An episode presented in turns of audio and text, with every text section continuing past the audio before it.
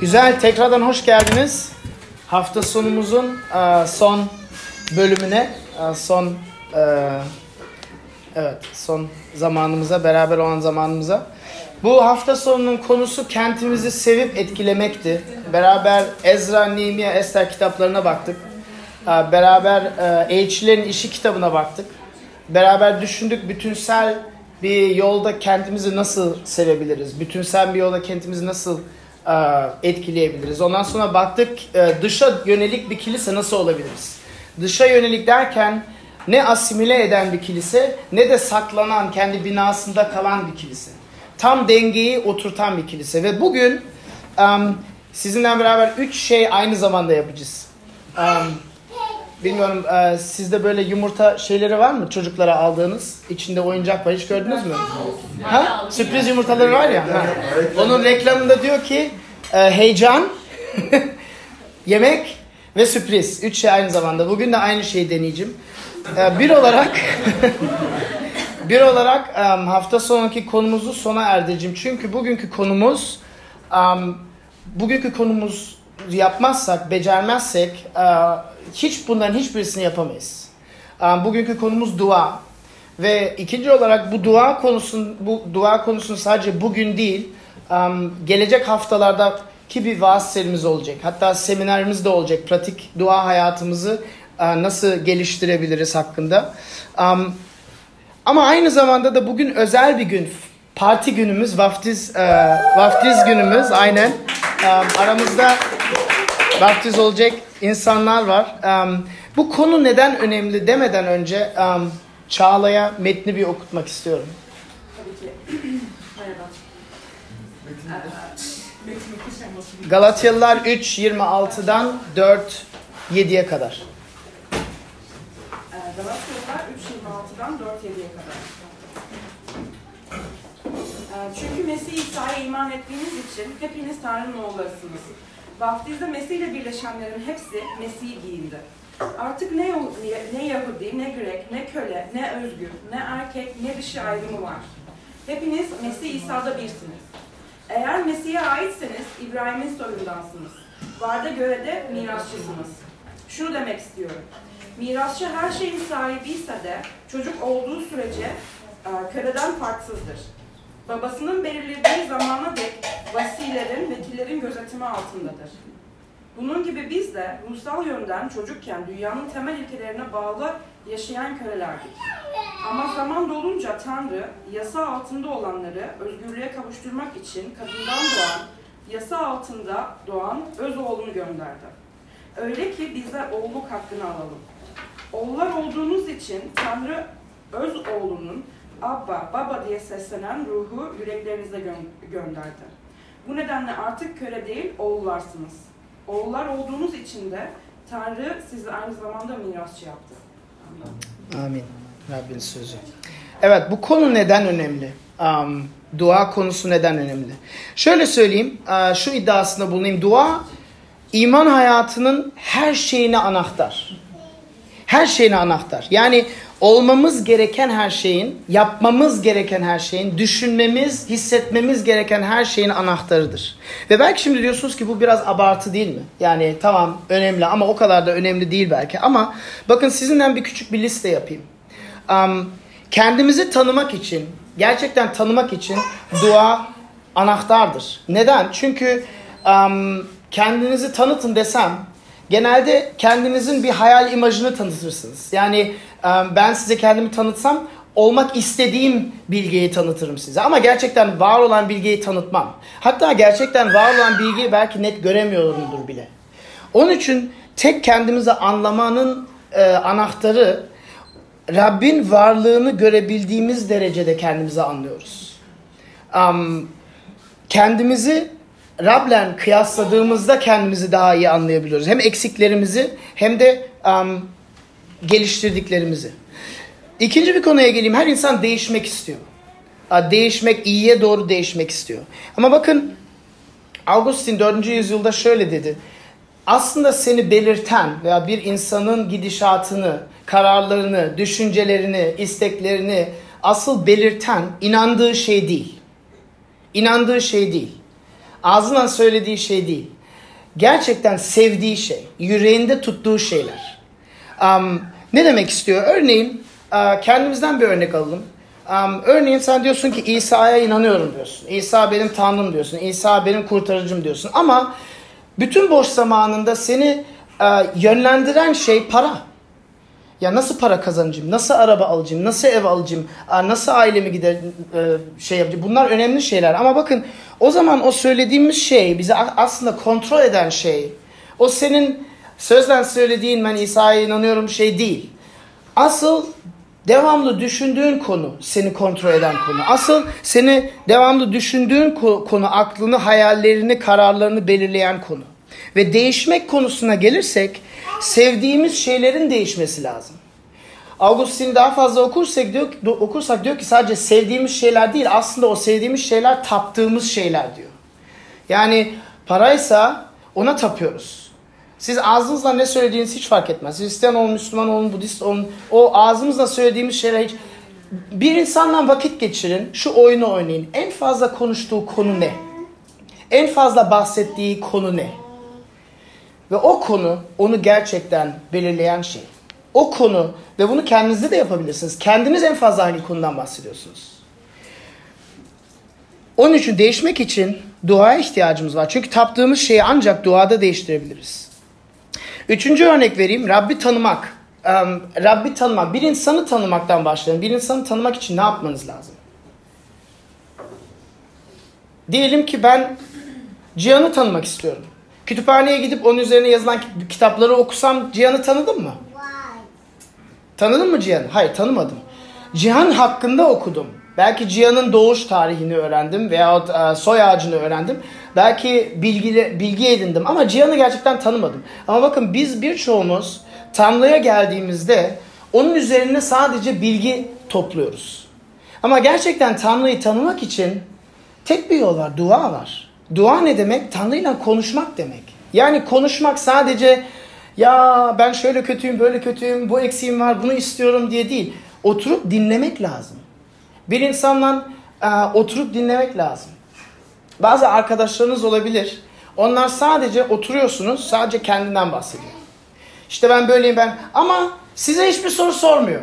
Sen nasılsın Izi? Senin hayatında ne geçiyor Izi? Senin ne, sen ne düşünüyorsun? Öyle değil. Sadece kendinden anlatıyor ondan sonra hadi tamam geçelim diyor. Biz de bazen Tanrı'ya öyle yapıyoruz. Ama o bizimle bir ilişki istiyor. Ve Tanrı'yla ilişki kurmanın tek yolu dua. Son örnek vereyim. Buda'nın en meşhur sözlerinden birisi ve büyük derecede doğru. Yaşamak acı çekmektir diyor.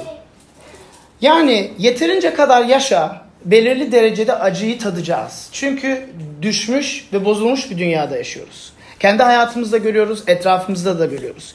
Peki Mezmurlar kitabınıza geldiğinizde o yazarlar bu acıyla karşı karşıya geldiğinde bundan nasıl başa çıkıyorlar?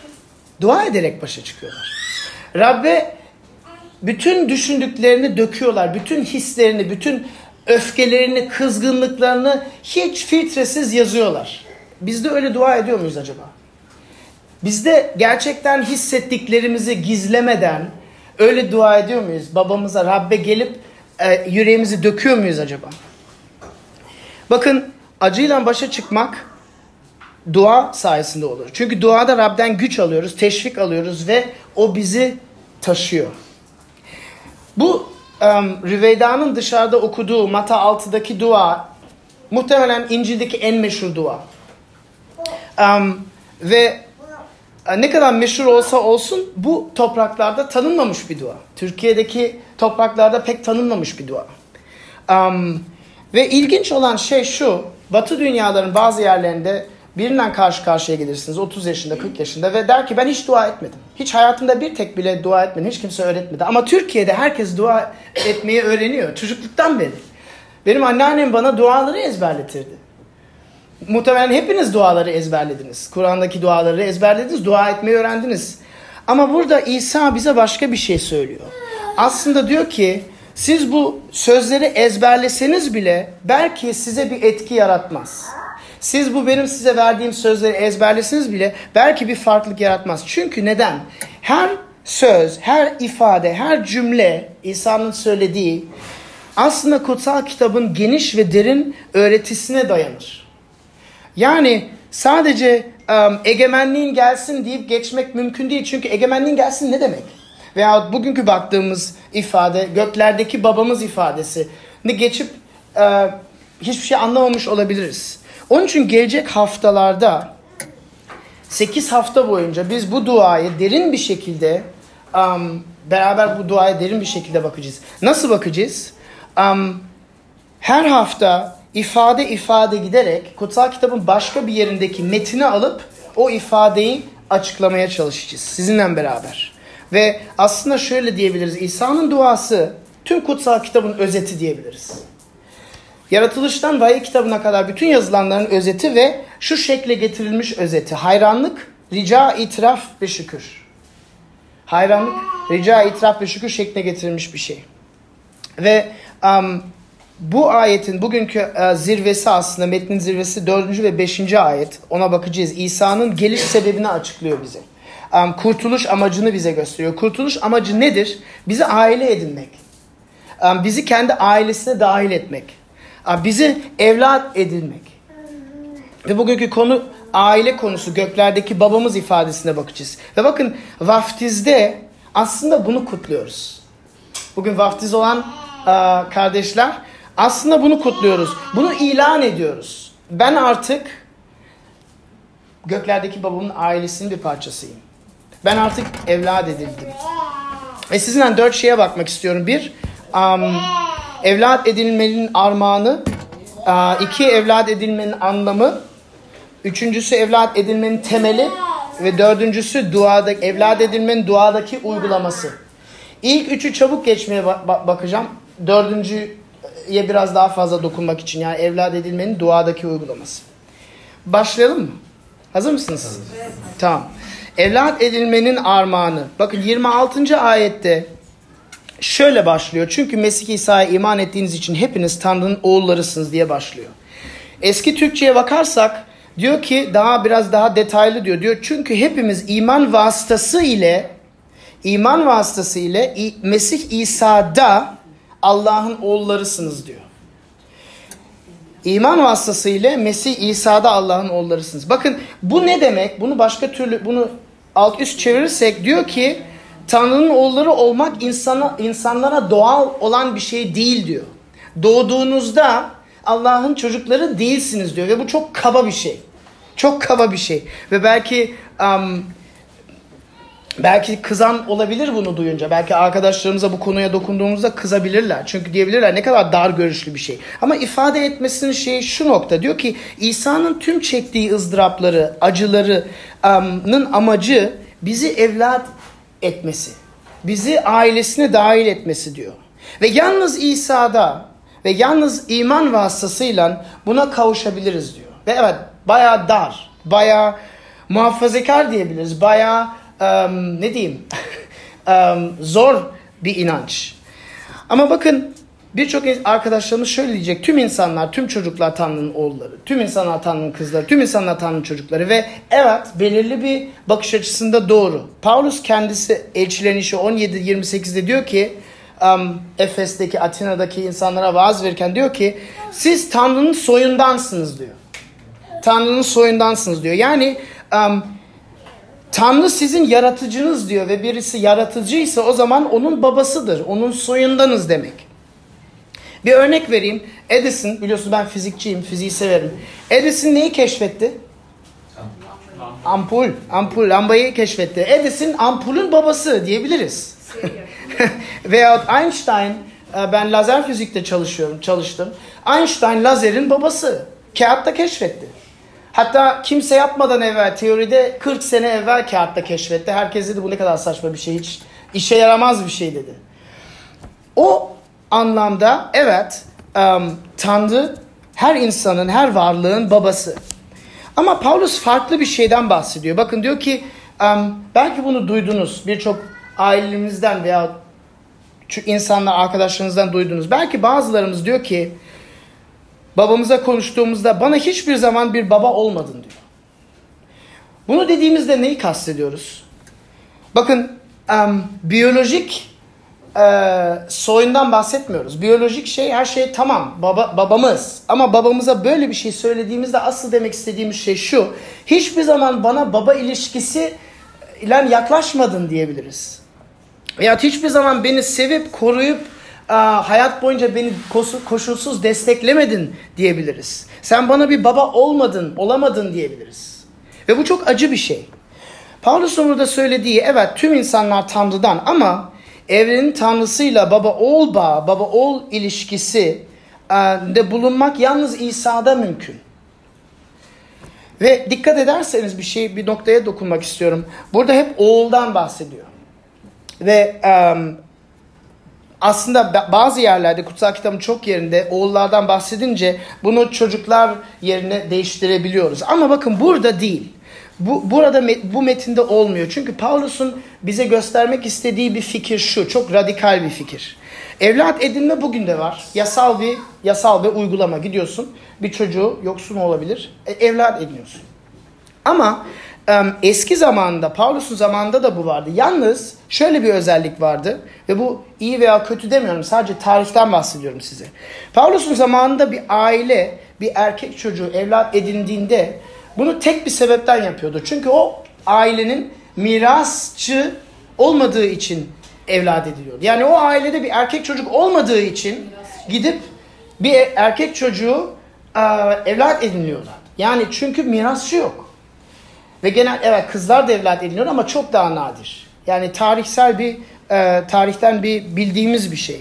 Ve Paulus'un dokunmak istediği şey şu. Diyor ki Rab işte size bunu yapıyor diyor. Rab işte size bunu yapıyor. Sadece evlat edinmek noktası değil. Sizi mirasçı yapmak istiyor diyor. Sizi ailenize, ailesine dahil etmek istiyor diyor. Yani İsa'da hepimiz Rabbin oğullarıyız diyor. Ve sonradan devam ediyor hatta diyor ki İsa'da ne Yahudi, ne Grek, ne köle, ne özgür, ne erkek, ne kadın var diyor.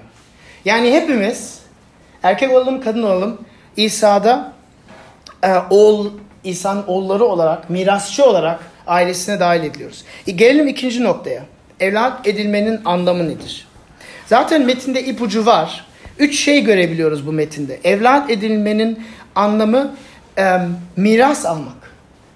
E, mirasçı olmak. İkincisi e, ebeveyn koşulsuz sevgisine erişebilmek. Üçüncüsü yeni bir isim, yeni bir kimliğe kavuşmak. Teker teker kısaca geçmek istiyorum. Mirasçı. Bakın dedik ki Edison ampulü keşfetti dedik. Veya diyelim ki bir yazılımcısınız, bir IT, IT'de çalışıyorsunuz, bir app yazdınız ve bu app milyarlarca para kazandırdı size. Mil, para, zenginsiniz, servetiniz var. Sizin bir çocuğunuz varsa o zaman o da otomatikmen zengin oluyor. Diyelim ki siz o uygulamayı sattınız, bütün parayı aldınız. Sadece siz zengin olmuyorsunuz, oğlunuz, çocuğunuz, kızınız da zengin oluyor. Ve ilginç olan şey bu. Bu çocuk çalışmadan bu zenginliğe, bu servete ulaşıyor. Bu çocuğu hiçbir şey yapmadan bu servete ulaşıyor. Bu çocuk hiçbir yani otomatik olan bir şey. Garanti olan, yasal bir şey. Hak etmeden aslında diyebiliriz. Birçok zaman zenginleri eleştirdiğimizde um, hiçbir şey yapmadan bu arabaları veriyor, hiçbir şey yapmadan bu evlere sahip falan. Aslında bunu eleştiriyoruz. Hiçbir şey yapmadan, çalışmadan, otomatikmen yasal yolda zenginliğe, servete kavuşan bir yol.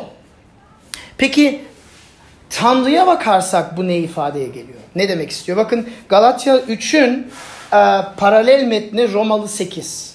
Romalı 8'e bakarsak iki şey görüyoruz. Bakın bir, um, 15. ayetten başlarsak diyor ki çünkü siz yeniden korkuya sürükleyecek kölelik ruhunu olmadınız.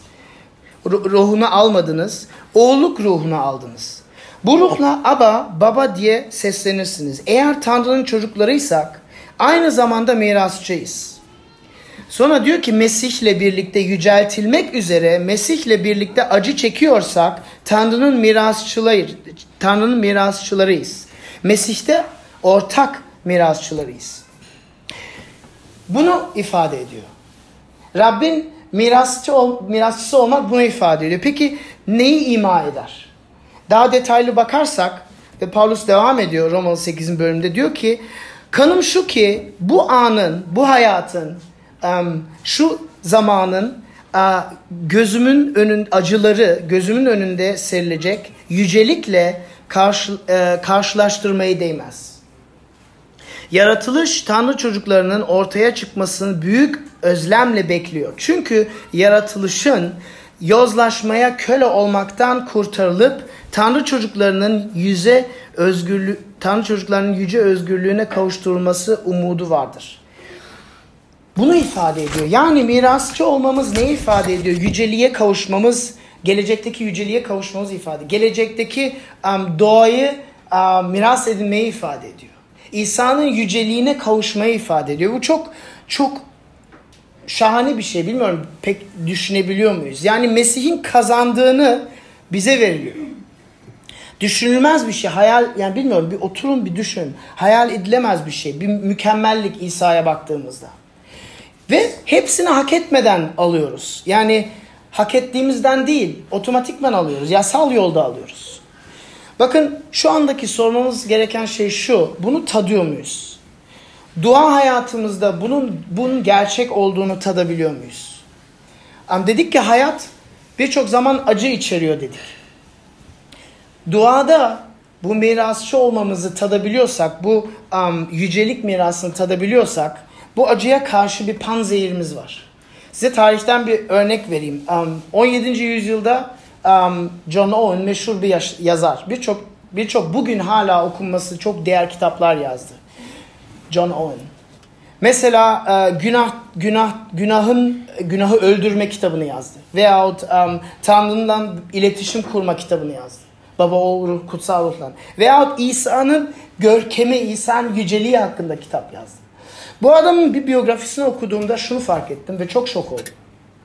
Adamın 11 çocuğu var. 11. Ve bu 11 çocuk olmasına rağmen bu kitapları yazıyor. Ama bakın sadece bu değil. 11 çocuğun 10 çocuğu bebeklikte ölmüş. Adam her sene her sene bir çocuk kaybetmiş. Bu ne üzüntü olduğunu ben kafamla kavrayamıyorum. Ve bu üzüntüyü nazaran oturup kitaplar yazmış. İsa, İsa'nın yüceliği, Tanrı ile beraber olmak. Bu adam gerçekten duaya sığınan bir adam. Mezmurları yazanlar gibi. 11. çocuğu büyümüş ama en sonunda o da tüberkulozdan ölmüş. Adamın 11 tane çocuğu var. Hepsini mezara taşımış. Ve duada o kadar güç alabiliyor ki buna nazaran hayat fırtınalarına dayanıklık gösterebiliyor. Bakın ikinci şeye gelelim. Ebeveynin koşulsuz sevgine erişimden bahsedeyim size. 6. ayette 6. ayette bakarsanız diyor ki oğullar olduğunuz için Tanrı öz oğlunu ava baba diyen seslenen ruhunu yüreklerinize gönderdi. Ava kelimesi çok ilginç bir kelime. Süryanice'de um, kökü ve tercümesi biraz zor. Çünkü bakın anne baba gibi değil aslında. Sadece çocukların ve sadece annelerine söylediği bir şey. Yani um, mommy gibi veya daddy gibi. Yani anne babadan bahsettiğimiz e, diyoruz işte e, onun e, babası Sean diyoruz. Öyle değil. Aynı kelimeyi kullanmıyorlar. Başka bir kelime kullanıyorlar. Ve şu şunu ifade ediyor. Bakın anne baba anne babaysak çocuklarımızı koşulsuz sevmemize çağrılmışız değil mi? Yani teoride bahsediyorum en azından. Anne babaysak ve çocuğumuz problem yaşıyorsa, sorunlar yaşıyorsa ilgimizi kesmiyoruz. Bilakis daha fazla ilgi gösteriyoruz. Anne babaysak çocuklarımız zor zamanlardan geçiriyorsa o zaman ona daha fazla ilgi gösteriyoruz. Ve bakın buradaki farklılık şu. Bizi Tanrı'yı bir baba olarak gösteriyor, bir patron olarak göstermiyor. İşteki patronumuz zor zamanlardan geldiğimizde, işimizi yapamadığımız zamanlardan geçtiğimizde birçok zaman bizi işten kovar. Der ki sana para veriyorum, işini yerine getiremiyorsun, başkasını arayacağım. Her patron öyle değil ama genelde iş dünyasında böyle. Ama burada diyor ki yok sizin aile bağınız var diyor. Ve aile bağınız güçlü diyor. Bakın bir örnek vereyim. İbrahim İbrahim'in ailesinde Lut diye bir çocuk vardı biliyor musunuz? Lut. Bir gün krallar geliyor. Lut'u ve bütün ailesini, bütün servetini götürüyorlar. Adamı yeniyorlar eski ayette. İbrahim bunu duyuyor. Ne yapıyor? 300 adam topluyor. Peşinden gidiyor. Çünkü aile bağısı var. Lut onun ailesinin bir parçası. Ne yapıyor? O kralların hepsini iniyor. Lut'u kurtarıyor ve geri getiriyor. Size bir örnek daha vereyim. Paulus'un evvelden adı Saulus'tu biliyorsunuz. Saulus kiliselere zulmettiğinde birdenbire ne oluyor? İsa ona karşılaşıyor değil mi? İsa ondan karşı karşıya geliyor. Ne diyor? Kilisemi neden zulmediyorsun demiyor. Beni neden, bana neden zulmediyorsun diyor. Anlıyor muyuz? Bu bunun çok güçlü bir örneği. İsa'nın ailesine dahil olduğumuz için bize yapılan şey, kilisesine yapılan şey, İsa'ya yapılan bir şey. Ve İsa diyor ki sen bana neden zulmediyorsun diyor. Beni neden kovalıyorsun diyor. Ve Saulus'u attan atıyor. Bakın buradaki nokta şu. Koşulsuz sevgi, anne babanın koşulsuz sevgine her zaman erişimdeyiz. Onun onların koşulsuz desteğine her zaman sahibiz. Gelelim um, 7. ayete. 7. ayette diyor ki artık köle değilsiniz diyor. Bu nedenle artık köle değil oğullarısınız diyor. Oğullar olduğunuz için de Tanrı size aynı zamanda mirasçı yaptı diyor. Artık köle değilsiniz ne demek? Bakın Tanrı çocuğuysunuz diyor. Tanrı'nın oğullarısınız diyor. Ama bunun tam ne ifadesi? Bakın ilginç bir şey. Bir Fransız felsefeci, filozof şu bir kitap yazdı. Um, Fransız felsefesi belki tanırsınız. Alain de, Alain de Botton. E, statü kaygısı diye bir kitap yazdı. Statü korkusu diye. Tanır mısın? Okudun mu? Oku güzel. Türkçesi var. Ve diyor ki dünyada iki tür toplum, toplum var diye. iki tür topluluk var diyor. Geleneksel topluluklarda insanların e, değeri ve anlamı sosyal görevlerden geliyor diyor. Yani iyi bir annesin, iyi bir babasın, iyi bir oğulsun, iyi bir evlatsın, iyi bir abisin, iyi bir kardeşsin. Ve bunları yaptığından dolayı sana değer veriyor toplum. Sana anlam veriyor toplum. Um, sorun şu, uh, yani her şey aile. En önemli şey aile. Ve bireysel özgürlük yok, önemsiz geleneksel kültürlerde. Sorun şu, insanlar devamlı suçlu hisseder. İnsanlar devamlı kendini yetersiz hisseder. Kendini yeterli iyi bir evlat olmadığı e, kuşkusunda olurlar. Yani çünkü beklentiler var ailemizden, beklentiler var. Ailemizin sözünü dinleyeceğiz, ailemizin söylediklerini yapacağız, ailemizin istediği mesleği seçeceğiz. Beklentiler var. Ve bu beklentileri e, yerine getirmediğimizden dolayı veya yerine getiremediğimizden dolayı bir ezilme hissediyoruz, bir suçluluk hissediyoruz. Özgürlük yok. Peki Batı medeniyetlerine bakalım, Batı toplumuna orada her şey daha iyi değil mi? Hayır değil. Alain de Botton diyor ki bireysel toplumda böyle bir baskı yok diyor ama bireysel toplulukları hepsi başarı toplulukları diyor. Yani kendi değerini ve anlamını sadece başarılı olursan kazanırsın diyor. Değerini ve anlamını tabi istediğini olup yapabilirsin diyor ama um, değerini ve anlamını sadece başarılı olduğunda, para kazandığında, güzel olduğunda, hayatta iz bıraktığında, meşhur olduğunda, ün, uh, ünlü olduğunda kazanırsın diyor. Ve bu da bir korku, bir kaygı yaratıyor diyor. Yeterince kadar iyi miyim? Yeterince kadar başarılı mıyım? Yeterince kadar iz bıraktım mı? Yeterince kadar para kazandım mı? Biliyor musunuz sonunda aslında fark etmiyor. Ve ilginç olan şey İstanbul'dayız. İstanbul'un hem Asya yakası hem Avrupa yakası var. Ve İstanbul'da ikisini de görebiliyorsunuz. Tabii ki geleneksel kültürümüz çok daha güçlü ama bireysel kültür de geliyor. Güçleniyor. Sonuçta bu fark, fark etmiyor. Çünkü Mesih'te hepimiz Tanrı'nın evlatlarıysak ve vaftizde um, olan herkes Mesih'i giyerse o zaman bundan özgür kalıyoruz. Paulus diyor ki ister geleneksel toplumda olun diyor, ister bireysel toplumda olun. Bu, bu baskıların altındaysanız kölesiniz diyor. O beklentilerin kölesiniz diyor. Kölelerisiniz diyor. Ama Allah sizin patronunuz değil de babanız olursa, koşulsuz kabul görürseniz, koşulsuz sevgi görürseniz o zaman özgürsünüz diyor. Ve esas doğru olanı yapmak, istemek özgürlüktür. Yani herkes bir şeyler yapıyor ama Tanrı'yı inanıyoruz desek bile bunu zorla yaptığımızda aslında tam şey değil. İsteyerek yapmamız lazım. Özgürlük bu. Peki üçüncüye gelelim. Evlat edilmenin temeli nedir? Evlat edilmenin temeli bakın. Bu nasıl mümkün? Bunu nasıl e, elde edebiliriz? Um, içinde bu huzur, bu özgürlüğe nasıl kavuşabiliriz? Zivriye gelelim. Dördüncü ve beşinci ayete gelelim. Müjdenin özeti aslında. Müjdenin özeti çünkü ne diyor? Bakın diyor ki ama zaman dolunca yasa Tanrı yasa altında olanları özgürlüğe kavuşturmak için pardon kadından doğan yasa altında doğan öz oğlunu gönderdi. Öyle ki bizler evlatlık hakkını alalım diye. Bu müjdenin somut bir şekli. Peki yasa altında ne demek? Orada yasa altında hatta iki defa geçiyor. Yasa altında ne demek? Bakın duymak istemediğimiz bir gerçek şu. Her insan, her insan sen, ben hiç fark etmez arkadaşlarımız Allah'a borçluyuz. Tanrı'ya borçluyuz. Neden borçluyuz? Çünkü bizi yarattı. Bize her şeyimizi verdi. Ve bu borç ne içeriyor? Onun için yaşamamız gerektiğini içeriyor. Onun ya bize verdiği yaşam tarzında yaşamamız gerektiğini içeriyor. Ama yapamıyoruz ve yapmıyoruz da. Yapmıyoruz da. Yapsak bile zorla yapıyoruz. Yapsak bile cehenneme gitmeyeyim diye yapıyoruz. Veyahut beklenti olduğu için yapıyoruz. Veya bir ödül almak için yapıyoruz. Ama Rabbi gerçekten sevdiğimiz için yapmıyoruz.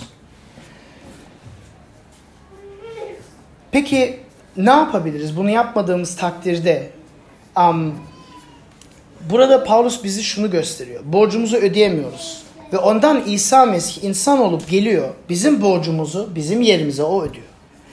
Yasa altına geliyor. Yani bütün Tanrı'nın buyruklarını, emirlerini yerine getiriyor. Fazlasını bile yapıyor.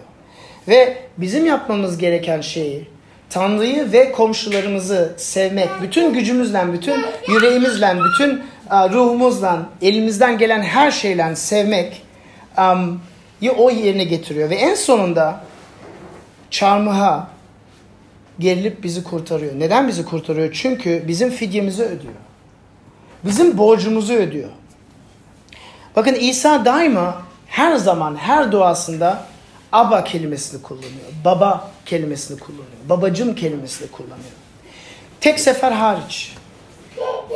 Çarmıhta ne diyor? Tanrım Tanrım beni neden terk ettin diyor. Ve çarmıhta aslında bakın babaların yapmaması gereken şey, tek bir şey, çocuklarını terk etmek İsa'nın tattığı şey. Çarmıhta baba Tanrı İsa'yı terk ediyor. Çarmıhta olan şey İsa en kötü anında, en acı noktasında yalnız bırakılıyor. Çünkü bizim hak ettiğimizi çekiyor. Cehennemi çekiyor. Ve kutsal üçlü birlik ailesinden atılıyor. Bakın aileden atılmak nasıl bir şey olduğunu biz Türkler çok iyi anlatabiliriz. Çok iyi hissedebiliriz. Annemizin babamızın onayını almadığımız takdirde bu nasıl bir his olduğunu biz çok iyi biliriz. Belki batılı insanlardan çok daha iyi biliriz. Bunu neden yapıyor? Biz aileye dahil olalım diye yapıyor. Beni özgür kılabilsin diye yapıyor. Bize bu sevgiyi gösteriyor, tattırıyor ki biz de onu ve etrafımızdaki insanları sevebilelim diye. Son noktama geliyorum. Evlat edilmenin duadaki uygulaması. Bakın dua ederken göklerdeki babamız dediğimizde um, ve bu vaftiz olanlar için de çok önemli bir şey. Göklerdeki babamız dediğimizde ne anlama geliyor? Bakın bu birçok zaman bu bir formül olarak düşünüyoruz. Nasıl dua ederken en sonunda diyoruz İsa adına dua ediyorum. Hayır bir formül değil. Sihirli e, kelimeler veya sözler değil. İsa'nın adına kutsal Tanrı'ya yaklaşmanın anlamına geliyor. Ve bakın kısaca bunun özelliklerini size saymak istiyorum. İlk özelliği alçak gönüllülük. Göklerdeki babamız dediğimizde şunu ifade ediyoruz. Ben sana yaklaşmayı hak etmedim. Ben sana baba diye hitap etmeyi hak etmedim. Ve bu hayret edici, şaşırtıcı bir şey. İsa Mesih benim için üstlendiği yük kavranılmaz bir yük. Ve baba dediğim, baba ta, Tanrım dediğimde hiçbir hakkım yok olduğunu ifade ediyorum. Alçak gönüllü. Ve, ve bakın bu dua, bu, bu sözleri dua ettiğimizde yüreklerimiz, kalplerimiz erimesi lazım aslında. Çünkü İsa'nın bizim yerimize ne yaptığını ifade ediyor. Bizim hak etmediğimiz bir şeyi kazandığımızı ifade ediyor. Devam edelim. Um, cesaret. Alçak gönüllülük bir, cesaret iki. Böyle dua edersek ve İsa'nın yanında İsa'nın adına ben geliyorum dersem o zaman şunu ifade ediyorum. Yüzde yüz emin olabiliyorum ki Tanrı benim duamı duyuyor. Bazen dua ettiğinizde şüpheli oluyor musunuz? Duanın nereye kadar? Tavanda mı kalıyor? Bu dört duvarın içinde mi kalıyor? Hayır. Göklerdeki babamız diye dua ettiğinizde cesur dua edebilirsiniz. Çünkü yüzde yüz emin olabilirsiniz ki Tanrı bizim duamızı duyacak. Neden duyacak? Çünkü İsa'nın yaptıklarından dolayı duyacak. Ve bakın bir anne baba çocukların mutlu olmasını istemez mi? Ve bir çocuk gelip um, ağlamaya başladığında anne babanın içi yanmaya başlar mı? Başlamaz mı? Onu mutlu etmek elimizden geleni yapmaz mıyız? Peki biz bunu yaparsak Tanrı'daki göklerdeki babamız bunu çok daha güçlü bir şekilde yapmaz mı? Son olarak samimiyet. Aba baba diye dua ettiğimizde ve bunu 6. ayette okuyoruz. Kutsal ruhtan bahsediyor. Diyor ki kutsal ruhu yüreklerinize gönderdi diyor. Kutsal ruhtan bahsediyor. Bakın dua ettiğimizde ne anlama geliyor? Şu anlama geliyor. Rabbin çocuklarıysak duada belki hiç yaşamadığımız şimdiye kadar hazinelerin tatmamızı istiyor. Kutsal ruhun görevi budur. İçimizde yaşıyor. Bize verilmiştir ki Tanrı'ya dua ettiğimizde onun sevgisini hissedebilelim. Sadece düşünerek değil, tadarak. Bakın belki ben bazen çocuklarımdan sokakta yürüyorum. Ve küçükken, şimdi bazıları büyük, biraz ağır ama küçükken Tayland'ı, Leyla'ydı, Yunus'tu. Bazen içinden geliyordu. Böyle alıyordum, atıyordum. Seni seviyorum diyordum. Öpüyordum ve yere bırakıyordum. Onlar da bana sarılıyordu. Diyorlar ki ben de seni babacığım diyorlar. Şimdi bu yasal bakış açısından daha fazla oğlum veya kızım mı? Hayır değil ama sevgimi tadabildi. Anlıyor musunuz? Bize de böyle anlar ihtiyacı, biz, biz de böyle anları yaşamamız lazım. Babamızla dua ettiğimizde bizi yerden kaldırıp sarılıp ben seni seviyorum deyip yine yere bırakmanın tatmamız lazım. Ve bunu dua ederek tadıyoruz. Bunu dua ederek tadıyoruz. 2005 yılında 3 sene imanlıydım. Biz um, Ayvalık'a gitmiştik Süviye'yle. Ve orada Romalı mektubunu derinden okumaya başladım. Derinden yavaş yavaş dua ederek orada birdenbire bunu yaşadım. Yeni bir şey öğrendiğimden dolayı değil. Anlamıştım zaten. Hristiyanlığı anlamıştım. Üçlü birliği anlamıştım. Ee, gök, göklerdeki babam benim babam olduğunu anlamıştım. Ama orada üzerimde bir ağırlık geldi. Ve hürür hürür ağlamaya başladım. Ben pek ağlamam. Yani ağlayan pek birisi değilim. Ama öyle bir neden üzerime geldi? Bir, anladım ki ben bunu hak etmedim. Hiçbir şey yapmadım. Bunu hak edecek hiçbir şey yapmadım. Hatta ben Türk ailesinde büyüdüm. Ben Hristiyanlığı gülünç buluyordum. Gülünç buluyordum. En saçma din, dünyanın altında en saçma din. Rab beni kendine çekti. Bunu bunu hak etmedim. Bunu anladım, ağlamaya başladım. İkincisi cesaretlendim çünkü dedim ki ya gerçekten göklerde bir babam varsa her şeyi ondan paylaşabilirim. Beni duyuyor. Benden hoşlanıyor. Benim adımlarımı izliyor. Hay- hayranlık içinde. Ve en sonunda samimiyet. Ben gerçekten ona yakın olabilirim. Onu hissedebilirim. Onu tadabilirim. Ve dua ettiğimizde ve bakın şu iddiada bulunayım. Hiç kimse aramızda hiç kimse dua etmemiz gereken gibi dua etmiyor. Dua kaybolmuş bir disiplin. Özellikle 21. yüzyılda. Bütün cep telefonlarımızla bip bip bip saatlerimizle bip bip bip telefonlarımızla bip bip hiçbir şey sessiz zamanımız sıfır. Martin Luther'in biyografisini okuduğunuzda farkına varacaksın ki bir yerde diyor ki 3-4 saat bir anda dua etmeyen kimseye Hristiyan demem. biraz sert. Martin Luther biraz sert. Demek istediği şey şu değil. Bunu görev olarak yapıyorsun. Hayır. İstediğin, istediğin için, babanla zaman geçirmek istediğin için 3-4 saat anında dua etmeyen kişinin imanı benim için şüpheli diyor adam. Sizin en sevdiğiniz kişiyle vakit geçirmek doğal bir şey değil mi? Bunu öğrenmemiz lazım. Sadece kendi hayatımızı etkilemek için değil, etrafımızdaki insanların hayatını da etkilemek için. Bakın, alçak gönüllülük, cesaret ve samimiyeti duada bulabiliriz. Um, beraber dua edelim. Um, vaftiz olan insanlarımız için çok minnettarız. Rab sizi bol bol bereketlesin. Rab um, bu deneyimi arıyoruz. Bu bize verdiğin hazineyi arıyoruz. Seni gerçekten um, babamız olarak sadece aklen değil, sadece anlayışla değil, gerçekten yüreğimizle tatmak istiyoruz. Lütfen buradaki olan herkese bereketle Rab. Lütfen bu duyguları, bu hislerimizi um, kutsal ruh sayesinde um, yönlendir ki seni gerçekten tadabilelim. Uh, hayatımızda sana zaman ayıralım. Hayatımızda sessizliği de arayalım. Ki dışarı çıktığımızda güçlü bir şekilde, um, mutlu bir şekilde, huzur içinde um, insanlara hizmet edebilelim diye. Sana şükrediyoruz. Baba, oğul ve kutsal ruh adına dua ediyorum. Amin.